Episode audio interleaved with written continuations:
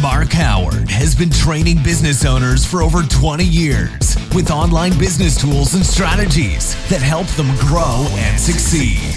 If you want to grow your business fast and save time, then keep listening. If you want to grow it even faster in less than three months, then visit www.businessmachine.co.za. And now, here's Mark.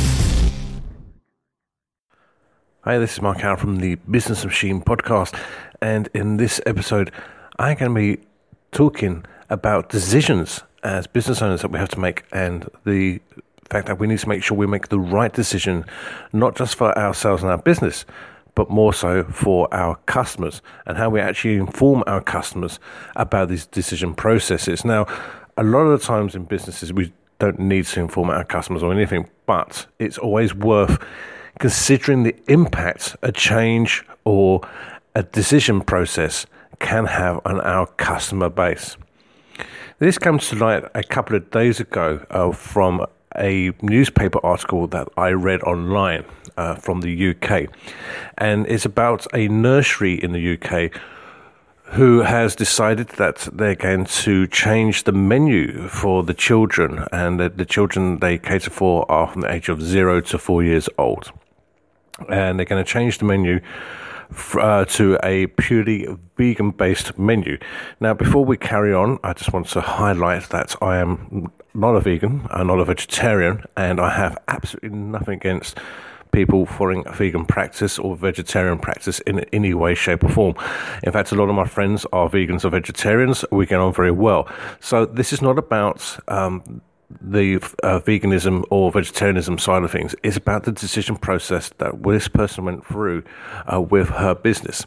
Now, like I said, she caters for uh, children from the age of zero to four, so these are preschool uh, children, and her business uh, currently has around about two, 200, 250 students. They're all um, kids that she currently caters for there's quite a large client base. Now, if you add on to the fact that her income uh, currently from that is that each of those uh, students or parents would be paying for each student uh, around about £250 per week which show that there's considerable income and a very good viable business that she's running uh, from that as well.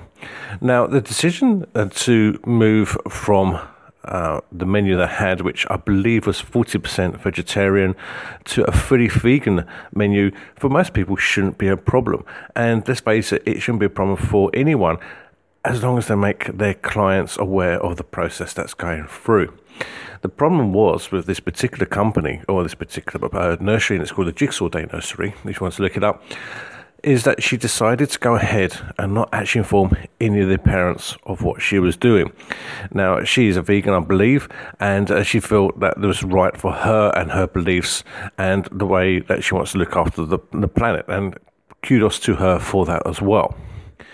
The problem is, this has caused such an uprising with her existing client base for the parents that nearly 50% of them are actually up in arms about the whole thing, not because of them changing over but more because they were never given the choice. They literally turned up one day and said, hey, by the way, all our food is now vegan. This has caused an absolute uproar uh, with her client base and could potentially damage her entire business. Now, the owner, Claire Taylor, says, We appreciate this is a decision that comes with a business risk associated. However, we feel passionately that a sustainable path is one we wish to follow for the benefit of our children's future. And when you look at uh, this business, now there's just a quick calculation here. I've worked out that she's actually got 260 children at uh, 235 pounds per week. She's making just over 61,000 a week. So it's a fair income that she's making, and a really sustainable business that she has as well. But obviously, that's net. Uh, that's not in profit. She has uh, uh, over 70 staff and she does two nurseries. So it's not just a single nursery, she has two nurseries running. Now, she's made this, decision to go forward and not actually inform any of her existing clientele, any of the parents. In fact, one parent turned around and said it's just bonkers just to enforce it on us without any say isn't right. They shouldn't be making these decisions on my behalf. Okay, so it's a big process that this woman's gone, and she says that they're, they're looking at the costs and the marketing, but clearly they haven't. And if you actually look at what they're doing at the moment, they're doing a lot of um, firefighting to try and sustain or try and, and encourage people to continue with the services. Now, I'm not saying that she's going to lose 50% of her customers, but potentially she could lose 50% of our customers literally overnight if people feel strongly enough that uh, this is not right for them or their children. So this business could have actually be in trouble. Now, if you think about it, any business that loses, say, a quarter of their customers or a third of their customer base in a very short amount of time is a business that is in trouble. That's a fact. To lose 50% or up to 50% in a short amount of time is also a business that is in trouble. That's also a fact. Now, people have also said uh, within this article that, you know, there are actual vegans or vegetarians uh, families that now may be encouraged to bring the kids to the school. Now, remember, the school had a, a vegetarian menu as well as uh, a non vegetarian me- menu anyway. So, why that would start to encourage vegetarians to come in or the vegans to come in I have no idea, but that's what they're saying. But let's go back to more business uh, aspect to this, and it's simply this. If she has 260 children or 260 people in her nurseries, and she loses, I don't know, 30% of those, she's not going to get 30% back overnight. She could lose 30% overnight, but she's not going to get 30% back overnight. To get those clients has taken her years. It's taken years, uh, marketing, trust, resources, everything that goes into it. So to start to try and get those people in overnight is going to be virtually impossible. And you will know as a business owner that to get one client through the door is hard enough. But trying to imagine replacing up to 30% of your clients through your door in a very short amount of time could be detrimental to any business owner. And this is highlighted in this book, uh, in this uh, article, someone actually wrote if Jigsaw loses a few customers due to this change, they would only gain more from you, interested and like minded parents. So it's not a business risk at all. Actually, it is. It's the biggest business risk any company can take. So, if you're considering making a change, you've really got to look at the whole aspect. Is this change uh, beneficial to your company? Most changes are, let's be completely honest with you. Is it beneficial to my customers? And if so, I need to let my customers know regardless if it's a beneficial or not, you must let your customers know about any change. It's only common courtesy uh, to do that. Otherwise, you could find you've got problems.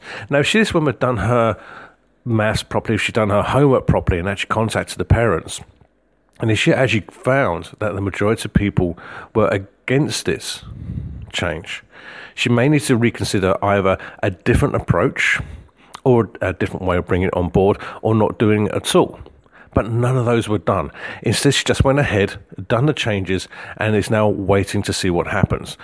I, for one, hope uh, that the owner of this business, and that's Claire Taylor, uh, the founder of the Jigsaw Day Nurseries, has made the right decision for her business and that it does continue to thrive and continue to do well. It'd be interesting to see how well they're doing in the next six to seven months. And I'm going to keep an eye on this one as well, just to see how well it is going to be doing.